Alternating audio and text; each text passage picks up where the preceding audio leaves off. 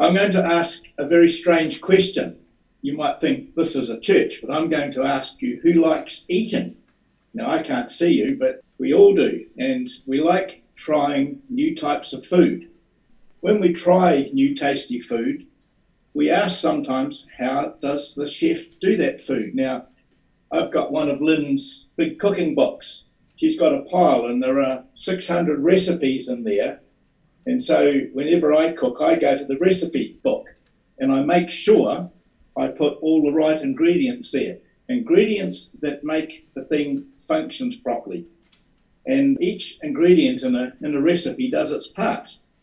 And a good cook is very wise because he knows that leaving out ingredients means the results aren't so good. Now, we're not here to talk about cooking, so let me get on with the real subject. Um, you see, I believe that God's Word, the Bible, it has a recipe within the ingredients for an effective church. Uh, and a very important question has to be do we use the Bible as a guide for our church, or do we just do church our way and hope to get good results? Now, we know the church began roughly 2,000 years ago. Jesus began spreading the good news, the gospel, to a desperate world. But before Jesus left, he gave his disciples a commission. And we read that in Matthew 28, verses 16 to 20.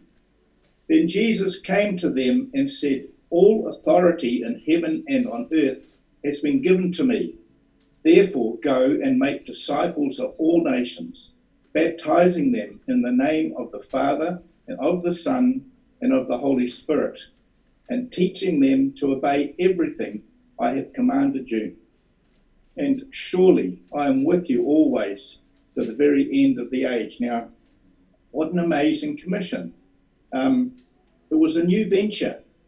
And I guess it left them wondering, asking the question, how do we do this? How do we actually start a church? Now, there was no example for them to follow.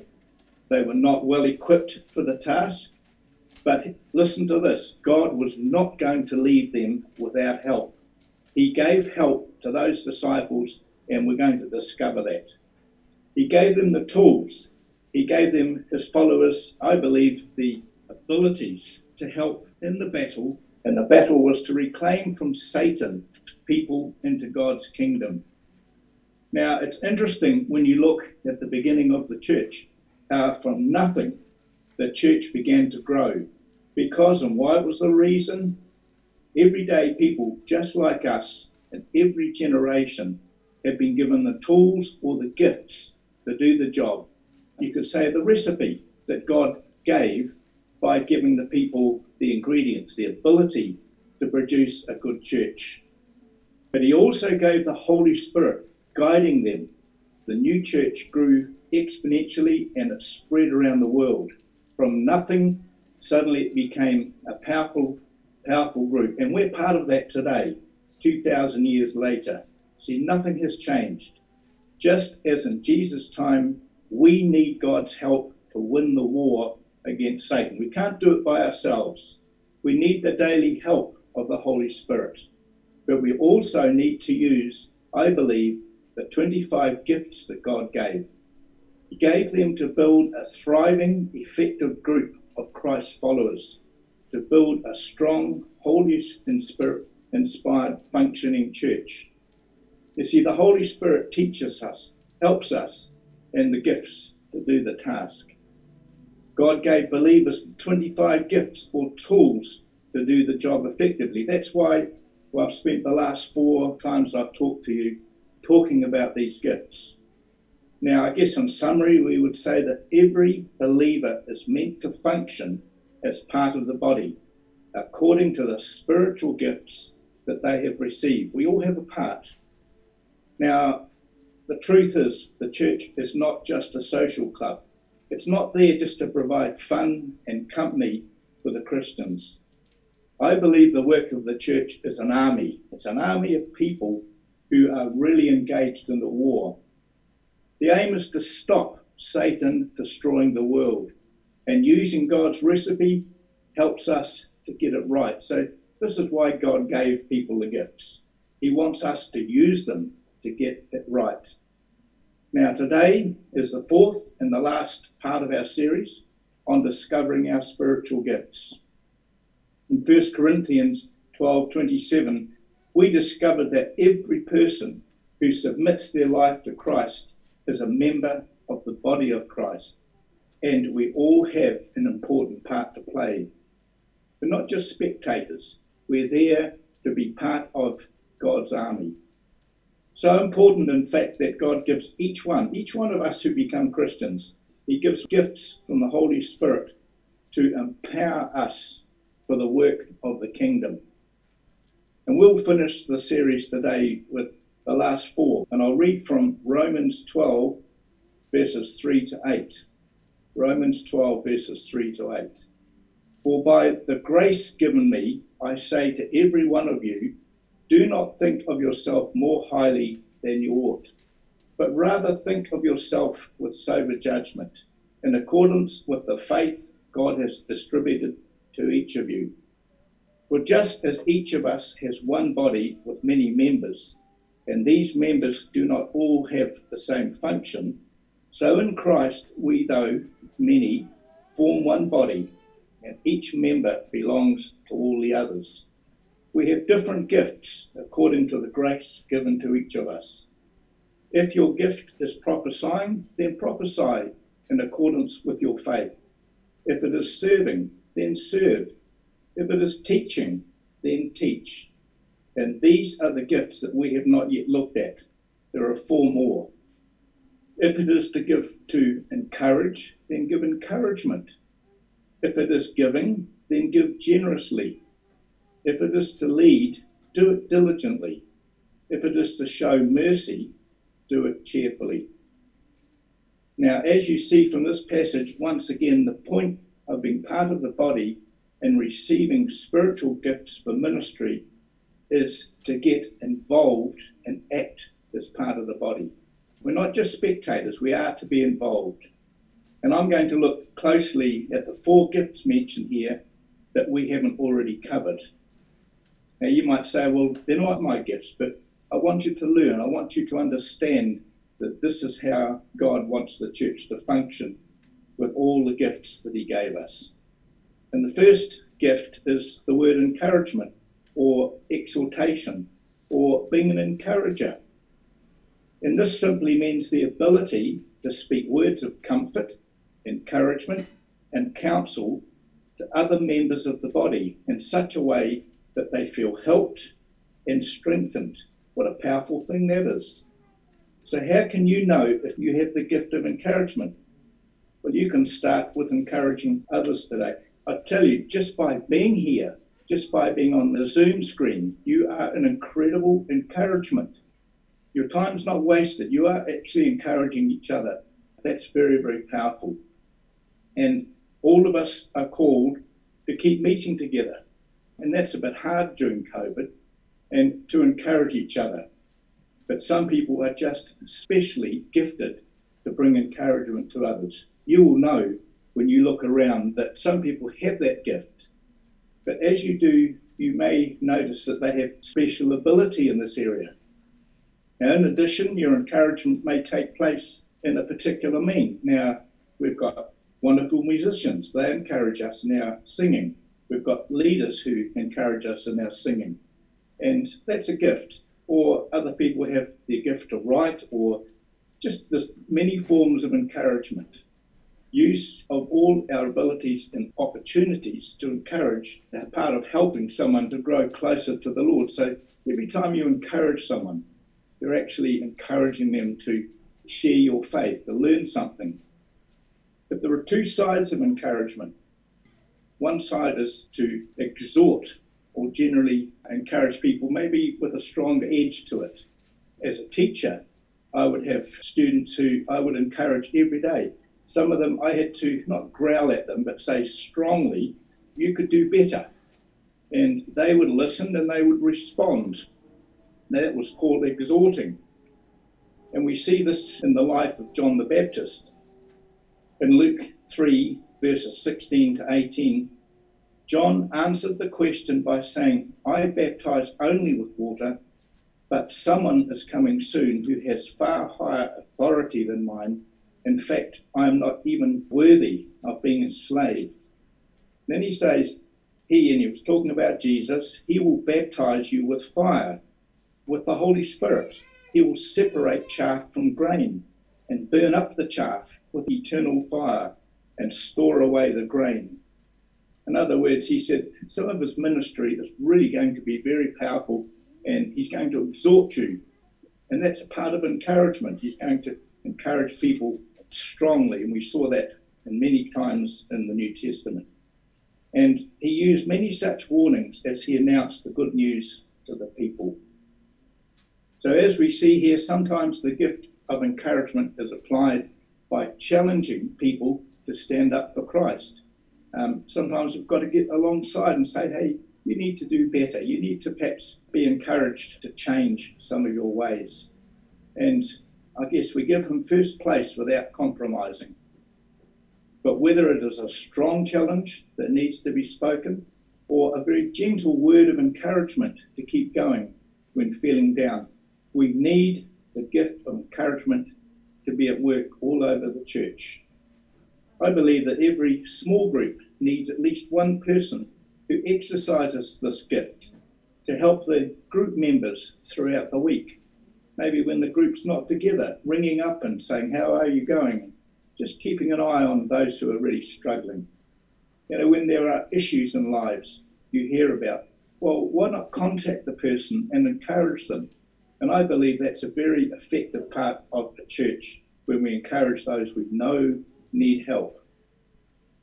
Then we come to the next verse that talks about giving. Now, sometimes when we talk about people giving, will other people turn off, but I think this is very valuable. The ability to contribute to meet the needs of others with extra liberality and cheerfulness. Now, let me say that again. If you have the gift of giving, you will be liberal. You will be cheerful when you're giving, not just because we have to, but because it's something that's special. And I believe sometimes that the gift of giving is another gift that can be confused with spiritual discipline. We think we've got to give. But just like evangelism, giving is everyone's responsibility. Some are gifted and above and beyond the norm. You see, all of us are commanded to give generously, regularly, and sacrificially to our material resources to the further work of the church. And people give very carefully and very generously to the work of the church. But there are some people who find incredible joy in giving, and they love to go beyond the norm. Sometimes the gift of giving is seen at work in an entire congregation of people. People who, and we'll just find out about that. But it was the case in the Macedonian church. Now, Paul describes in 2 Corinthians 8, verses 1 to 5. And now, brothers, we want you to know about the grace that God has given the Macedonian churches. Out of the most severe trial, their overflowing joy and their extreme poverty welled up in rich generosity. These people were obviously struggling financially and yet they had joy and they gave, it welled up in very rich generosity. For I testify that they gave as much as they were able, and even beyond their ability. Entirely on their own, they urgently pleaded with us for the privilege of sharing in the service to the saints. In other words, they weren't forced to, they gave because they wanted to. And they actually pleaded with Paul to do it, which is fascinating. And they did not do as we expected, but they gave themselves first to the Lord and then to us in keeping God's will. Well, what an amazing church. You see, these people urgently pleaded to be given the opportunity to share in God's work. That's a powerful thing in the church. It's almost as if Paul would not have even asked them because of the poverty of that church. And yet they wanted to. They wanted to give with joy. They found great joy in giving, and they would not be stopped. Well, what a powerful church to be part of. You know, we need people like this at MCC because there are needs all around us, all around the world, and they're great. There are needs all over our community. And when you exercise the gift of giving, you bless someone and you demonstrate God's care and love for them. You see the powerful effect when someone who desperately needs help and you give it, they're incredibly grateful, but they see God's care and love. Now, our son, Stephen, he works for it's a worldwide organization called World Vision. It's a Christian based aid group and it works in many, many countries. And his work has taken them all over the world to very extremely poor places. I'm talking real poverty. And he inspects the projects being carried out by World Vision. Now, Stephen and his family have shifted from Australia and are now living in Ethiopia, which is a very poor part of the world, and there is desperate needs there.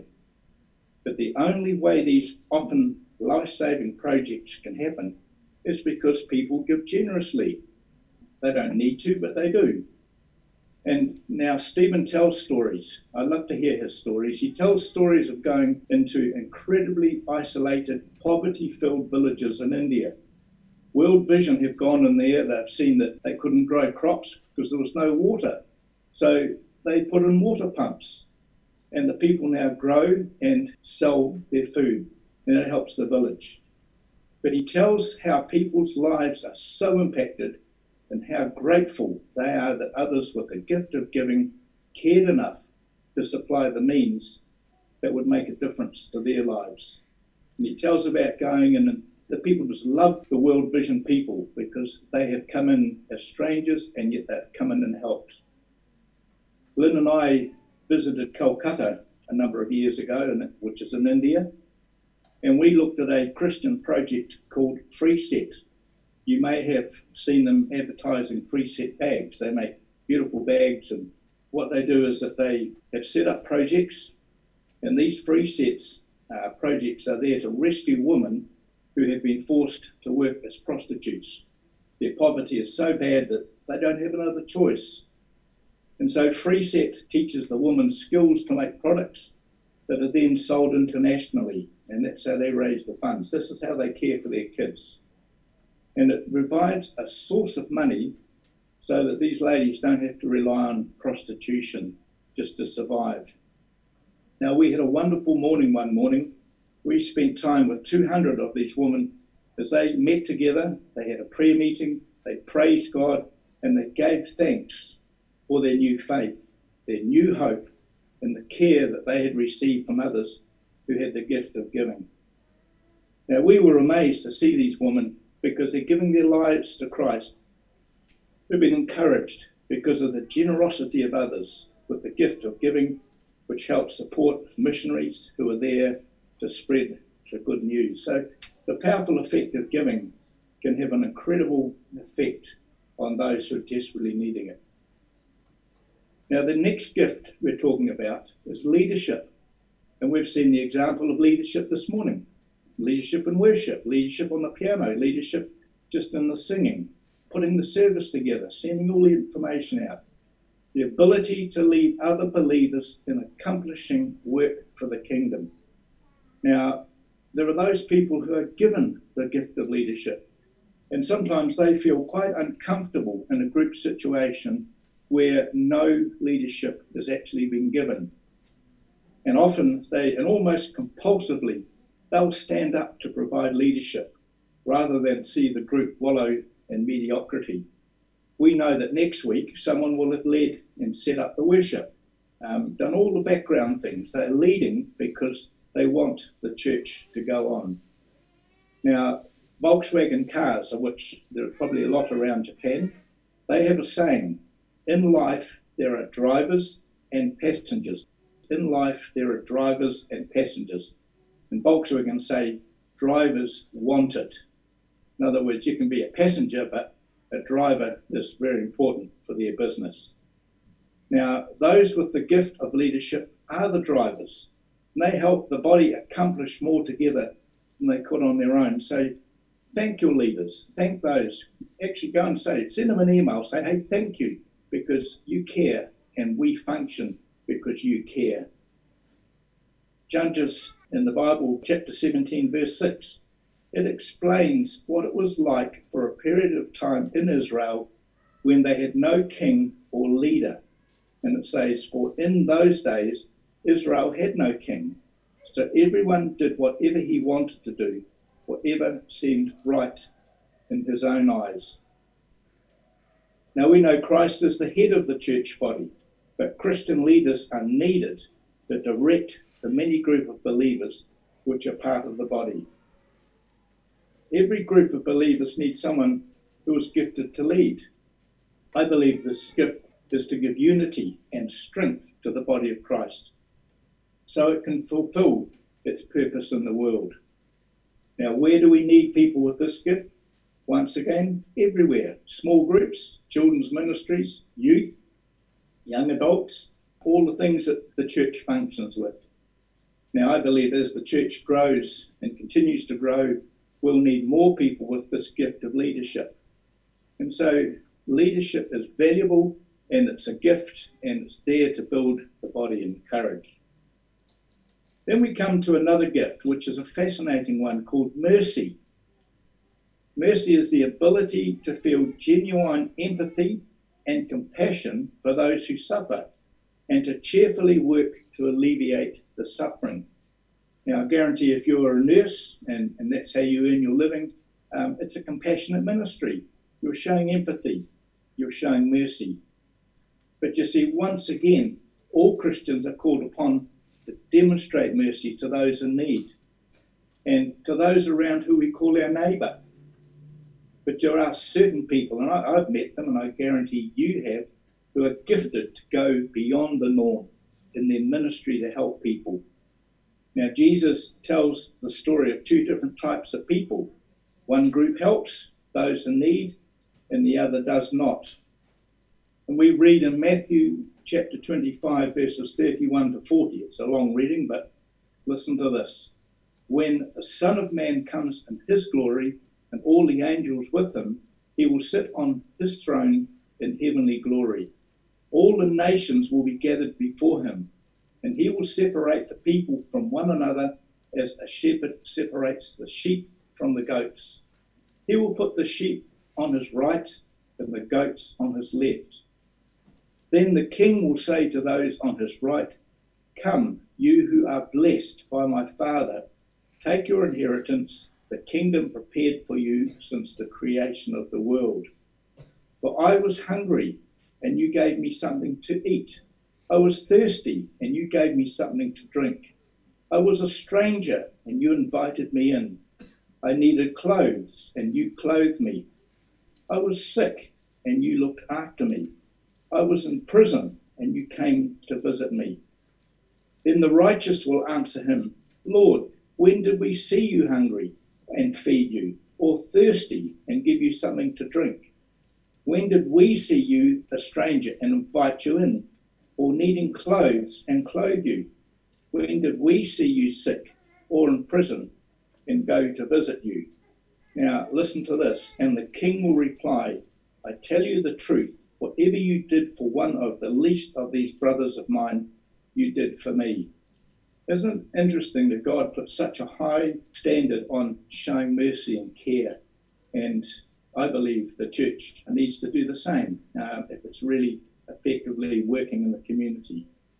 You see, people with the gift of mercy find themselves involved in all sorts of activities on a regular basis. But listen to this, and they find great joy and energy and fulfillment in helping those who are suffering, whether that is emotional, physical, or even financial.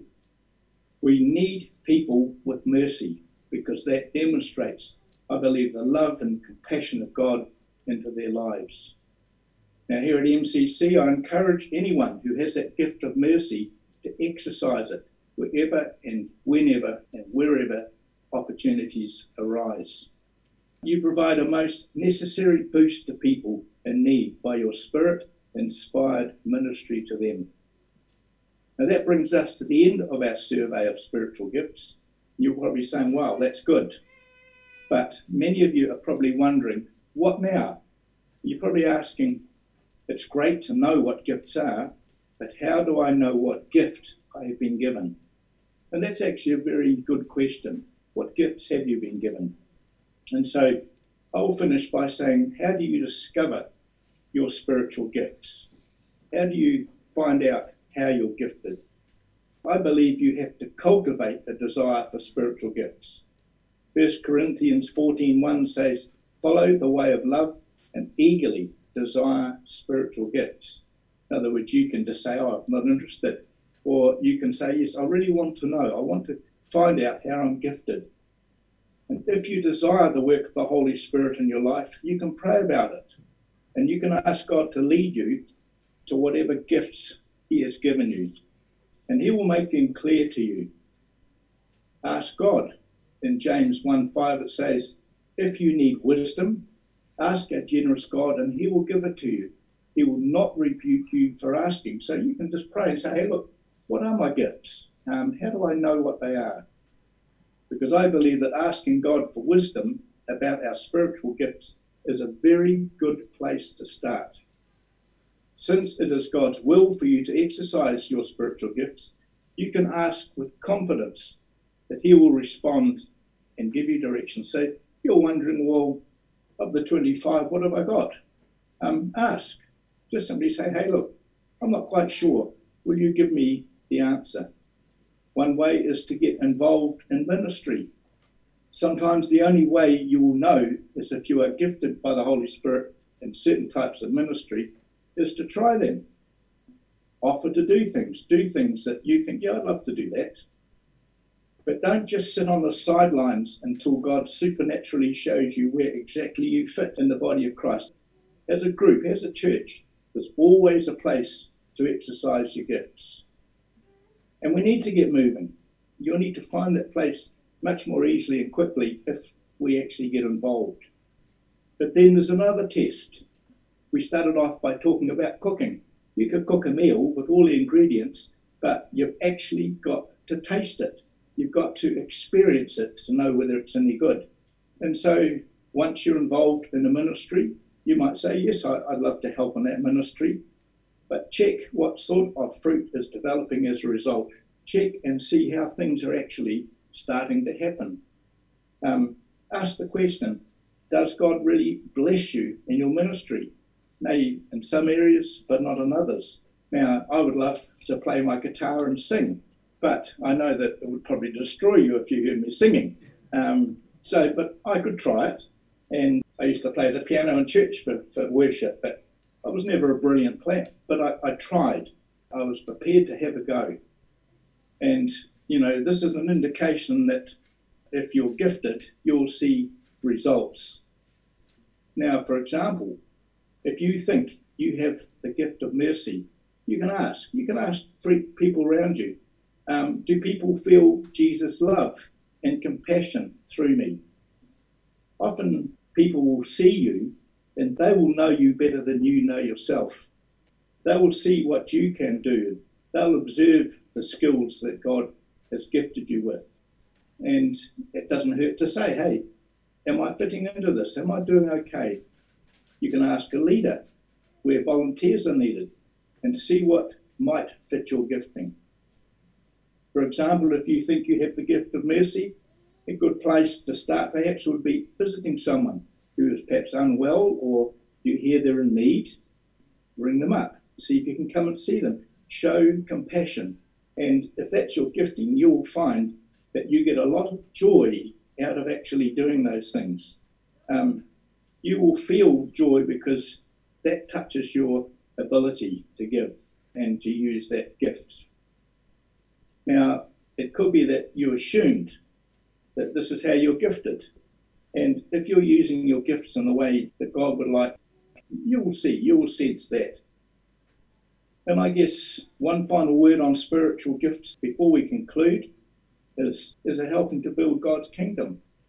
Is it helping build the people? And that's what the gifts are for, not just for our own good, but to build the kingdom of God, build the church, to encourage others.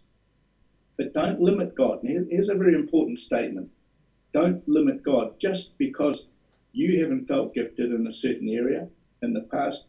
does not mean you won't tomorrow. In other words, maybe tomorrow, this week, is a time to start learning.